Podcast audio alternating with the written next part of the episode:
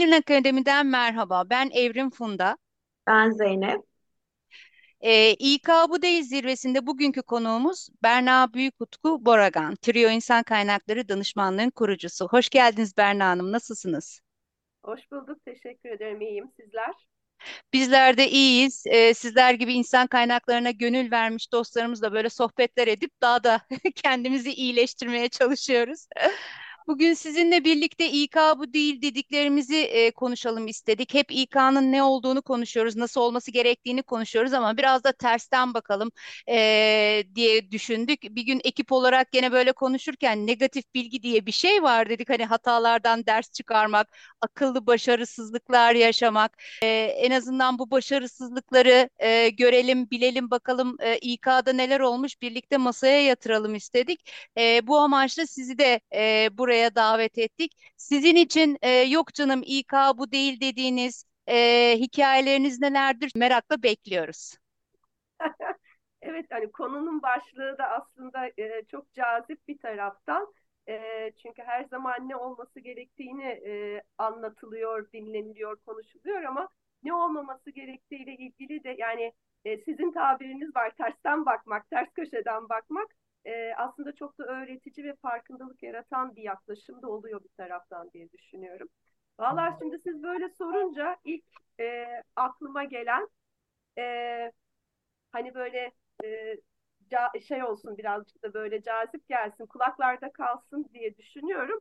Hani insan kaynakları e, postacı değildir yani messenger değildir hani aslında. e, bir rol biçilir kendisine. E, ama e, aslında değildir. E, bunu da ben ilk e, daha e, civciv halimdeyken ilk, ilk iş yıllarımda işe başladığımda öğrenmiş idim. E, bunu da şöyle deneyimlemiştim.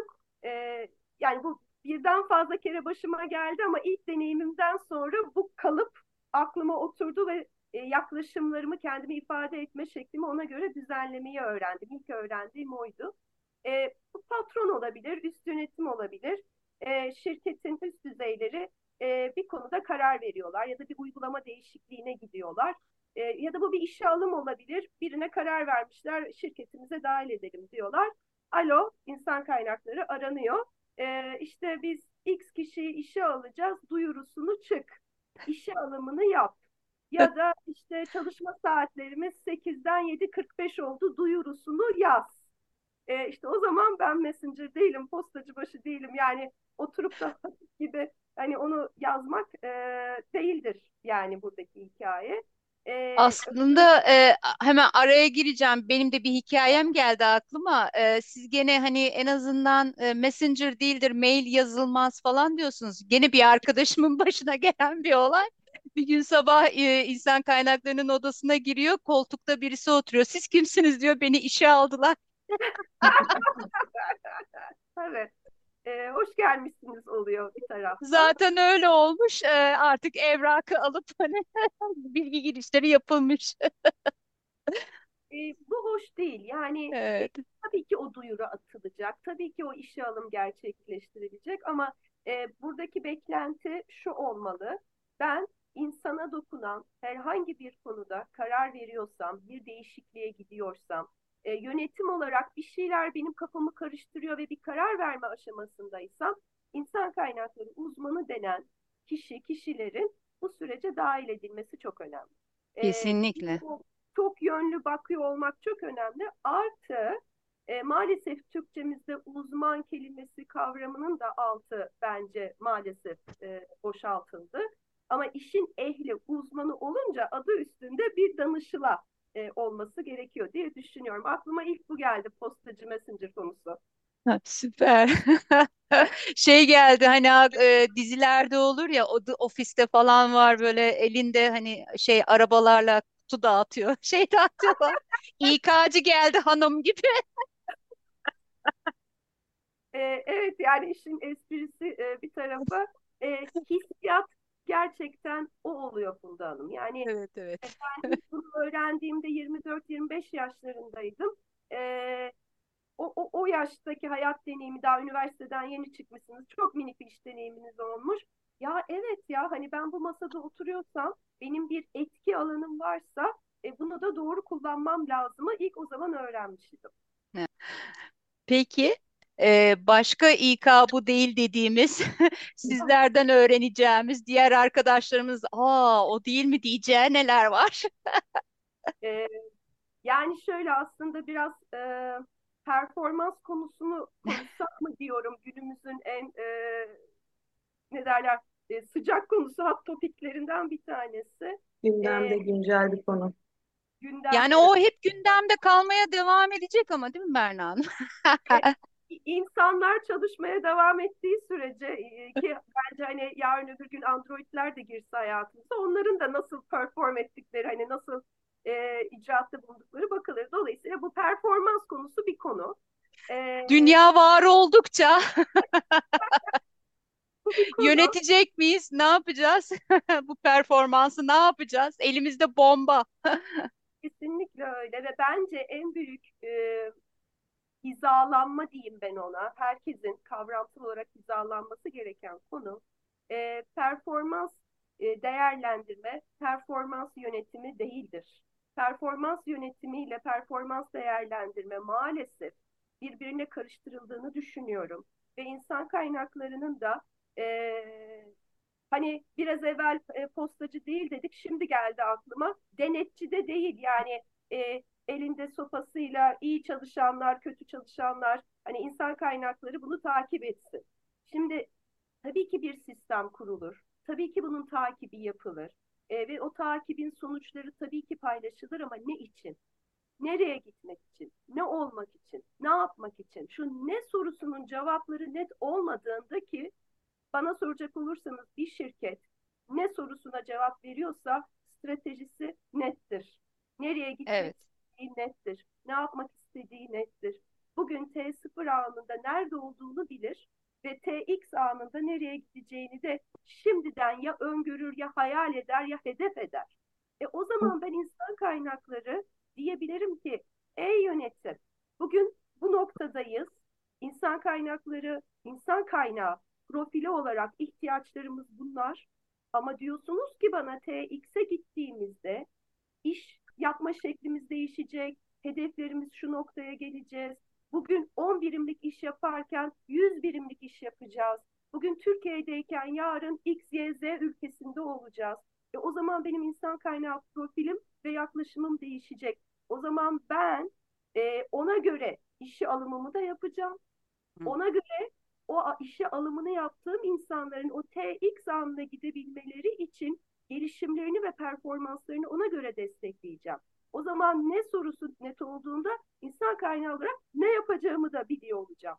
Performans yönetimi bir şirket meselesidir, bir organizasyon Evet. meselesidir. O bir süreçtir. Bir sürü istasyon var o yönetim işi içinde. İstasyonlardan bir tanesi o performans değerlendirme dediğimiz zaman ve süreç. O değerlendirmenin içinde, ay şimdi aklıma bir şey geldi yine güleceksiniz ama o OKR diyeyim size gülün bari. Bu O konu zaman pe- performans değerlendirme OKR değildir. Performans değerlendirme OKR değildir. Yani e, şey gibi düşünmek lazım. Hani e, zoom in zoom out yaptığımızda strateji eğer bizi büyük resimde bir yere getiriyorsa hadi resmi biraz indirelim. Oraya gitmek için nasıl bir performans yönetim sürecine ihtiyacımız var? Nasıl bir yönetim anlayışına ihtiyacımız var? Hadi biraz daha inelim. Hangi e, aşamalardan geçecek o performans yönetim e, süreci? Performans değerlendirme biraz daha açtık, geldik. Performans değerlendirmeyi de biraz açarsak çeşitli metotlar ve yöntemler var. Evet, OKR evet. da dillere pelesenk olmuş e, yaklaşımlardan, yöntemlerden bir tanesi. Yani Evet. e, bir OKR yapalım diye yola çıkarsa eğer insan kaynakları bu değil. Evet. Ee, aslında şey e, siz anlatırken aklıma geldi hani İK e, moda uygulamaların hemen alınıp da hadi yapalım denebilecek bir yer gerçekten değil. Çok e, şirkete göre, sektöre göre çok değişkenlik gösteren bir şey. Si- e, şimdi siz OKR deyince aklıma geldi. E, bir arkadaşım bana biz de OKR yapmak istiyoruz demişti de ne dersin diye bana sordu. Ben senin şirketini bilmiyorum. Ben senin için ne diyebilirim bilmiyorum. Ama e, yani en azından şunu sordum. Hani hedefleriniz sektörü de bildiğim için hedefleriniz dedim çok nasıl yani çok değişken midir nedir falan. Yok stabil hani bütün sene. E dedim o OKR'da ne yapacaksınız? Yani her hafta oturup evet bugün de ya da "Aa, hadi 3 aylık diyelim. üç ayda bir şey değişmeyen bir sektörde hani ne yapacaksın? Niye OKR yapıyorsun? Ne bileyim dedi. Hani herkes çok eğlenceli diyor. Şey diyor hani böyle Oh, güç e, yöneticiler falan böyle hani e, çok böyle e, motivasyonu arttırıcı hedefler koyalım falan diyormuş ya biraz hareketlensin diyor. Dedim sektörü hareketlendirmek lazım yani bulunduğun yeri. Gerçekten e, moda e, uygulamaların böyle gelip geçici uygulamaların alıp da koyup hani aa sonra olmadı deyip hani çöpe atacağımız bir yer değil aslında. Bu e, sonradan neyi getiriyor? Ciddi bir çalışan güvensizliğini getiriyor. Bu sefer İK ne yapsa gene bir şey yapıyor işte kendilerince uğraşıyorlar diyorlar değil mi? Ya sorun gerçekten bu da kanayan bir yara. Çünkü e, şimdi tabii takdir edersiniz ben danışmanlık tarafında olduğum için sürekli proje yapar haldeyim ve her tanıştığım yeni organizasyon şirkete bir proje amaçlı giriyorum o kapıdan. Ve bu dediğiniz e, ifadeleri e, temas ettiğim yönetici ya da çalışanlardan duyuyorum. Hoş gelmişsiniz, siz de bir projeyle gelmişsiniz. Biz zaten proje yapmaktan başımızı Evet, kaldıramıyoruz e, sizin iş bizim ne kadar zamanımızı alacak? evet, Hani e, değer dediğimiz şey o kadar bir anda e, yani değersizleşiyor ki evet, bu bakış açısıyla. Çünkü bir evet, bir külfet, yine böyle hani dostlar alışverişte görsün mü? Hadi bunu da deneyelim bakalım falan gibi. Onu aldığınızda sizin de o işi yapmakla ilgili motivasyonunuz doğal olarak e, negatif düşüyor. ve düşüyor. E, ama yani e, gerçekten insan kaynaklarının e, bunu çok iyi gözlemliyor olması lazım. Evet, evet, attığımız taşı küttüğümüz kuşa değiyor mu? Yapmasak evet, daha mı iyi olur acaba? Yapmayın o projeyi o zaman. Gerek evet, yok. evet, evet. E, ben şeyi duymuştum Berna Hanım. Aa, gene İK'nın antin kuntin işleri diye. E, düşünsenize size söylüyorlar. Ne kadar e, zor bir şey- durumda kalıyorsunuz. Heyecan yaptım çünkü biz de işi espriye vuruyoruz. E bu antin kuntin işler olmazsa biz nereden para kazanacağız? Kesinlikle. Her zaman söylüyorum ekip arkadaşlarım da çok iyi bilirler. Hani insan kaynakları piknik düzenleme yeri değildir diye. Ee, hani bir süre sonra bu e, motivasyonsuzlukla aslında oraya doğru da gidiyorlar diye düşünüyorum. Hani İK'da çalışan arkadaşlarımızın o hani e, Zaten kimse güvenmiyor, inanmıyor. Hiçbir projede düzgün olmuyor. Başarısız oluyoruz. Bari piknik düzenleyelim, işte bowling turnuvası yapalım gibi.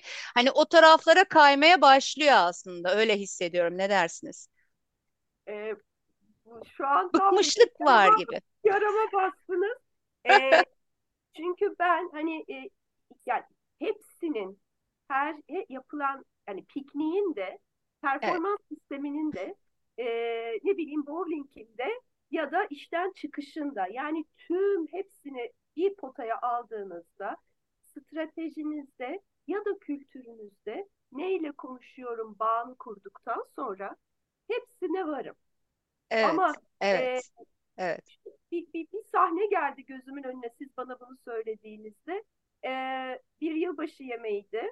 Ee, fabrika ve genel müdürlük çalışanları bir araya gelmiş. Hani standart olur ya bir otel tut, bir otel kapatılır işte balo salonu falan.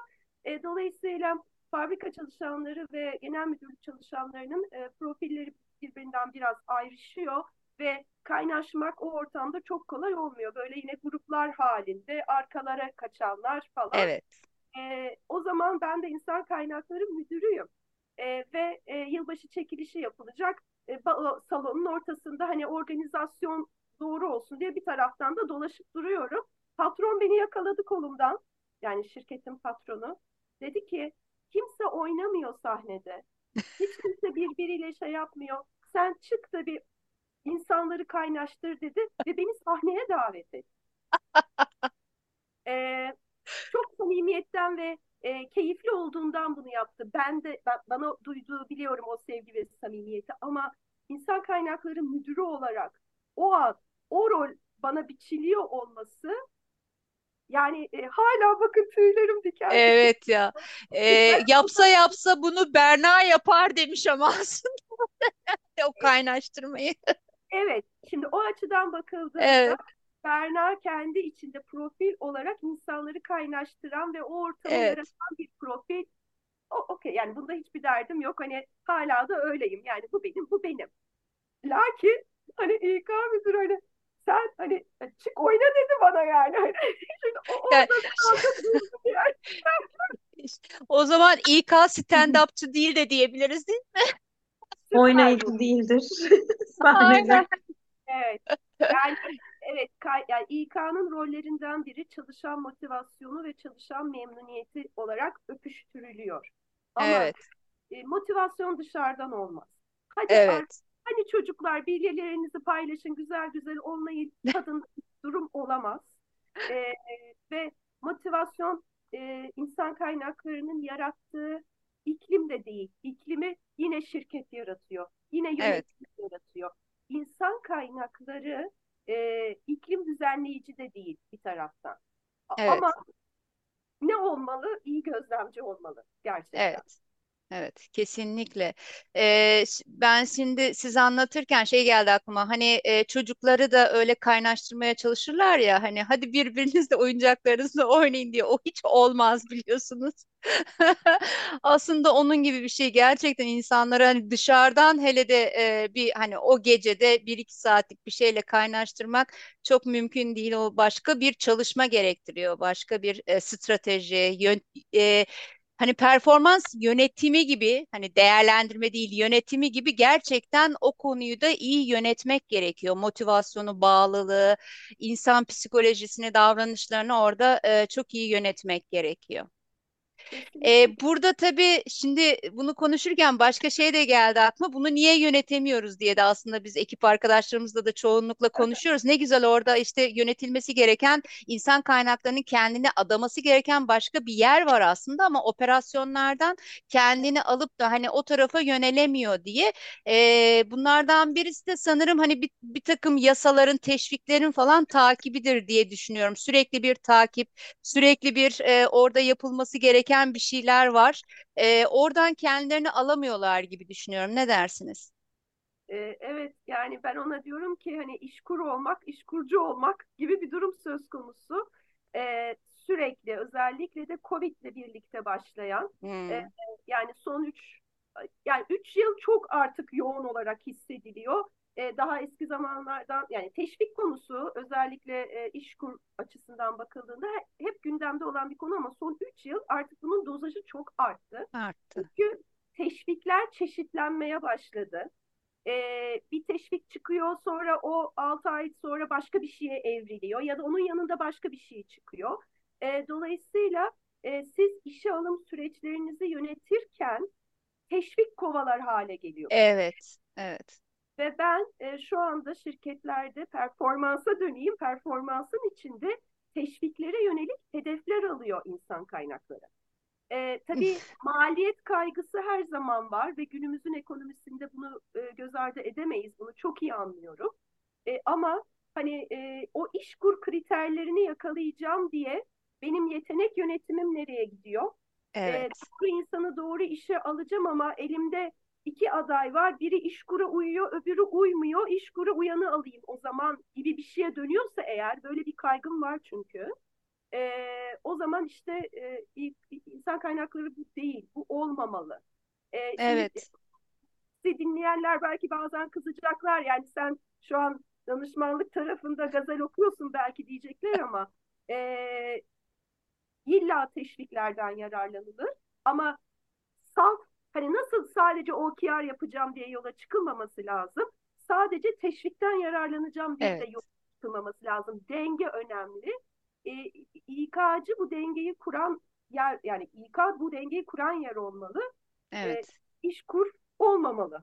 Evet, evet gerçekten öyle. İK'da kendisini e, o masraf kapısı olarak o da kendini masraf kapısı görüyor. Hani yönetim üst yönetimler o kadar çok o algıyı e, ü- ü- Evet. empoze ettiler ki e, İK da kendini masraf kapısı olarak görüyor. O kapıyı herhalde çok açmadan hani aralayıp biraz olsun böyle ucundan açayım, ara sıra kapatıp sonra açayım falan diye bir şey yapmaya çalışıyor. O yüzden muhtemelen o teşviklerin peşinde koşuyor. Evet dediğiniz gibi denge çok önemli. Tabii ki e, teşviklerden de yararlanılacak ama sadece onlardan yararlanılacak diye de hani burada tarafta yetenek yönetimini e, tamamen elinin tersiyle itmek gerçekten e, umuyorum bu bu kadar kötü durumda kalan yoktur. Umarım yoktur. Biz biraz şu anda hani e, biraz aymak, biraz farkındalık yaratmak için de bu sohbeti yapıyoruz bir Evet, taraftan.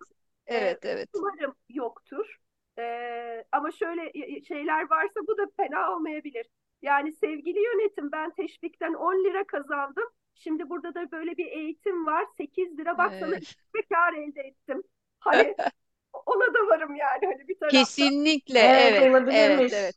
Model Evet, evet. Yani zaten e, işte biraz önce dediğiniz denge konusu burada gündeme geliyor. Yani onu zaten adı yönetim. Hani bir şeyi yönetmekten bahsediyoruz. Kaynakları yöneteceğiz, insanları yöneteceğiz. Yani bir sürü şeyi yöneteceksiniz orada. E, insanı yönetecek bir birim aynı zamanda. E, aslında çok bilinmeyen bir denklem gibi. İK'cının işi zor e, ama bakarsanız da e, İK bu değil dediğimiz konulardan ders çıkarırsak belki hani kimse ölmeden, kalp krizi geçirmeden e, sadece piknik ha- harcamaları yapmadan belki bir yere varırlar diye düşünüyorum. Evet, evet çok doğru diyorsunuz. Zeynep senin Berna Hanım'a bakıyorsun bana biliyorum soracağım bir şeyler var gibi. Ben aslında çok sohbeti devam ettirmek isterim. Özellikle hani sizinle Berna Hanım'la yaptığımız kısmı. Biraz böyle daha kısa tutmakta fayda var. Size son eklemek istediğiniz kısımlar varsa sizden böyle bir ekleme rica edeceğim. Yavaş yavaş kapatalım yayını. Evet Başka bir Berna yayında görüşmek üzere diyeceğim. Ben teşekkür ediyorum böyle bir fırsatı da bana verdiğiniz için. Sizle sohbet etmek her zaman çok keyifli. Ee, İnşallah yine güzel sohbetlerde buluşmak üzere diyorum. Ben teşekkür Bekleriz. ediyorum. Biz de teşekkür ederiz. Peki, e, keyifli bir sohbetin daha sonuna geldik. İK Bu Değil zirvesinde bugün Berna Büyükokul Boragan'ı ağırladık. İK'nın akıllı başarısızlıkları üzerine konuştuk. Yok canım İK bu değil dediğimiz olaylardan bahsettik kendi örneklerimizle. E, sizin de yok canım İK bu değil dediğiniz hikayeler varsa yorumlara bekliyoruz. Bizi dinlemeyi, izlemeyi, paylaşmayı unutmayın. Hoşçakalın. Çok teşekkür ederiz Berna Hanım. Diğer ya- başka yayınlarda sözünüzü alacağım. Görüşmek üzere. Çok teşekkürler. Görüşmek üzere. Hoşça kalın. Hoşçakalın.